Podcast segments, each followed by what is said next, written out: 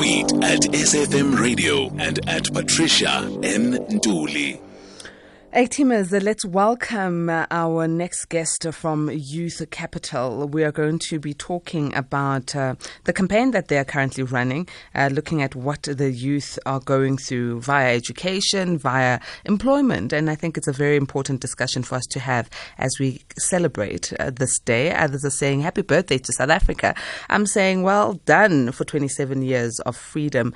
L- uh, Lethiwe Sinodumo Nkosi is our guest. She is the network mobilizer at Youth Capital. Lethiwe, good evening. Good evening, Patricia, and to your listeners, good evening as well. Today being Freedom Day, uh, can you tell us what the role of the role of young people in addressing solutions for the many challenges that we face, especially the solutions in the education uh, field and also in unemployment? Um, so the role of young people um, at Youth Capital, we believe, is for them to share their views on what solutions are necessary.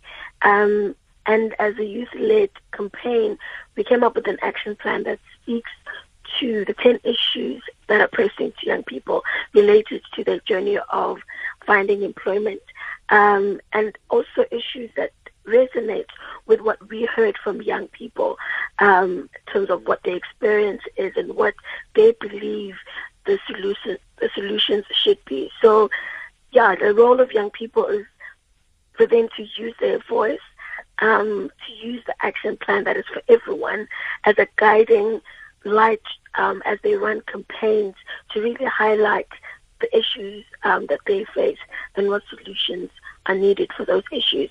And in relation to education, just to say that as Youth Capital, we commissioned a research review um, on the Second Chance program because of what we learned from young people in terms of their experience of education journey, getting to matric and not passing the matric and needing to find um, another way of them obtaining their matric certificate through the Second Chance program by the Department of Basic Education. So just to reiterate, the role of young people is for their voices to be used as tools to help us realize what solutions are needed to address the issues related to youth unemployment. But are young people listened to? Are the young people of South Africa right now's voices loud enough, clear enough, precise enough, effective enough to effect change, especially in the education space? Because um, look at what's happened in the higher education institutions this year. Young people are still struggling to enter into higher education institutions, those that have passed grade 12. Um, absolutely. I, I, I hear exactly what you're saying, thinking about the um, fees must fall conversations that we have been having of late in light of funding challenges that learners and higher institutions are facing. And I think that young people's voices are loud um, I think there's no doubt in their voices being loud. It's just a matter of decision makers engaging them on the platforms where young people are speaking. So on social media platforms, for instance, as Youth Capital, we have a network of young people that we hear on our social media platforms, on Facebook, on Twitter, who share their ideas about what solutions are necessary.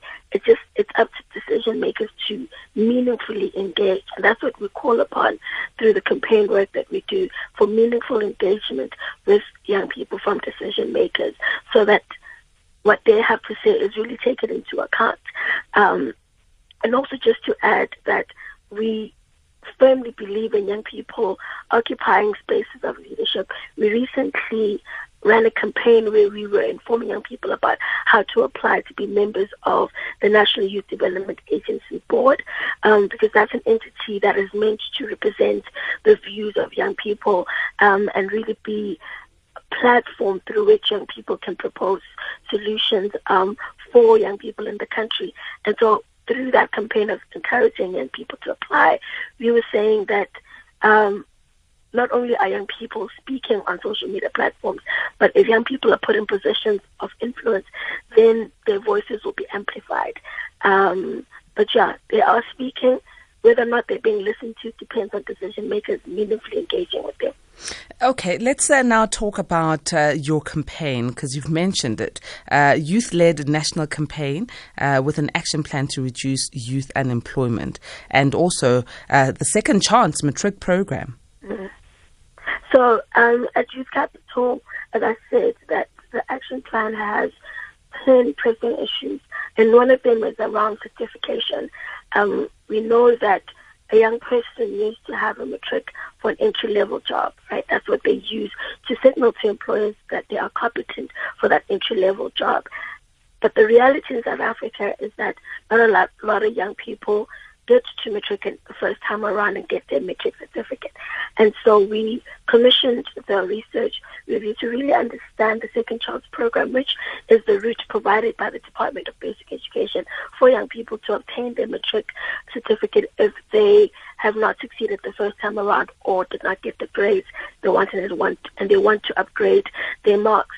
Um, and through this research, we found a lot of interesting information, some of it not entirely new, um, but really insightful information about, for instance, the fact that about a quarter of a million, 250,000 young people um, at a year, approximately that number of them do not actually obtain their matric certificate through the full-time schooling route. So in other words, they don't get matric certificate by getting to grade 12 and, and getting their matric the first time around, but most of them actually obtain their matric through the second chance program.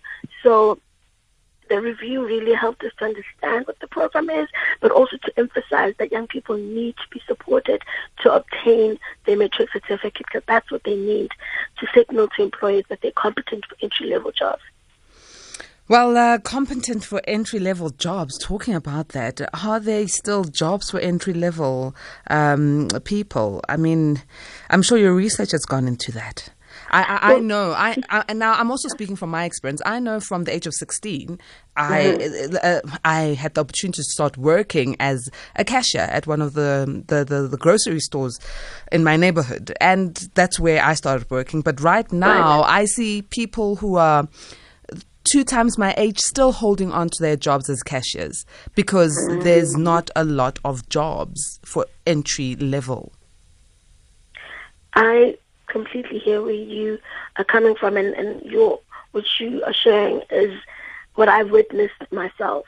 Um, and at Youth Capital, when we speak about jobs, so the action plan um, has three focus areas: education, transitions, which is that period when a young person transitions from a place of learning and is about to earn their first income, right, as about to enter the labor market. And then also look at jobs. And under jobs, we say that public opportunity can help young people. They can be the stepping stones they need to earn work experience because not only do they need to have a matric certificate signal their competency, but they also are required to have work experience. And so, yes, there may not be many jobs, but we're saying to young people that there are public work opportunities. For instance, um, last year we heard from you know the Department of Education a call for young people to apply to become teacher assistants, and that is an example of a public work opportunity that will provide young people with skills, um, you know, and purports to also give young people the work experience they need so that yes, while they may be looking for work and, and be confronted with how difficult it is to look for work, but they're gaining the work experience they need um, to to get a job when the job does present itself. But also to think of how they can maybe make an income on the side. Earlier, I know you spoke to a gentleman who encouraged um, us to think that you know it's not only um, you know, we should only think about those that work in nine to five, um, but also look at those that hustle. And so with work, public work opportunities, they give young people the experience, but they also enable them to hustle, to look for ways in the informal sector to make a living. Now, you know, um, your research has also shown that uh, there's a trend in employment rates across uh, different levels of highest achieved uh, qualifications between males and females. Um, can you tell us more about this uh, research? Absolutely. So, we found that the more females do well during their education journey in comparison to their male counterparts in the same cohort. And when we looked at second chances specifically, by second chances, I'm referring to young people who are pursuing their matric um, certificate through the second chance program. We found that among those um, enrolled as part-time national senior certificate candidates, 60% of them are women. So there you see the gender disparity in terms of how many second chances there are that are trying to pursue their national senior certificate. And it is found that most of them, uh, most of those females do well. But the unfortunate reality is that as much as they may do well, they get the qualification, they don't um, get the jobs at the end of them getting their qualifications. There's a few number of them that actually get um, employed. We found that, you know, despite women between the ages of 31 to 30, 35 um, being more qualified than their male counterparts, there's a lower ratio of them being employed. Um, and that is, you know, the many reasons for that. But we found that one of the key reasons why that is the case, where you have um, females who succeeded in the education but are unemployed compared to their male counterparts, is because of the childcare and family responsibility. So yes, they do well at school. Females do well at school. They get their qualification, but um, they're not able to progress in terms of their on the employment journey because of possibly the childcare and family responsibilities, but also there are gender norms in society that prohibit women from progressing. There's, there's, based on these gender norms, it is said that excuse me, women can do particular jobs. And so there's that limitation that, that they are confronted with in addition to the childcare and family responsibilities. Let's hear. I, I think it goes over and beyond that. When women are working yeah. uh, in the same industry as men, they mm-hmm. usually tend to get paid less than the men.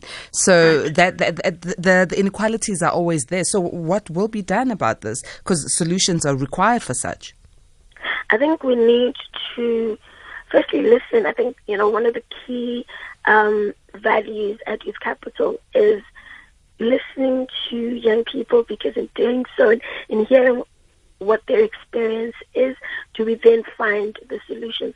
And so if we can listen to um, young women and understand what kind of support they need, um, to understand that just because I'm a young mother does not mean that I should earn less than my male counterpart.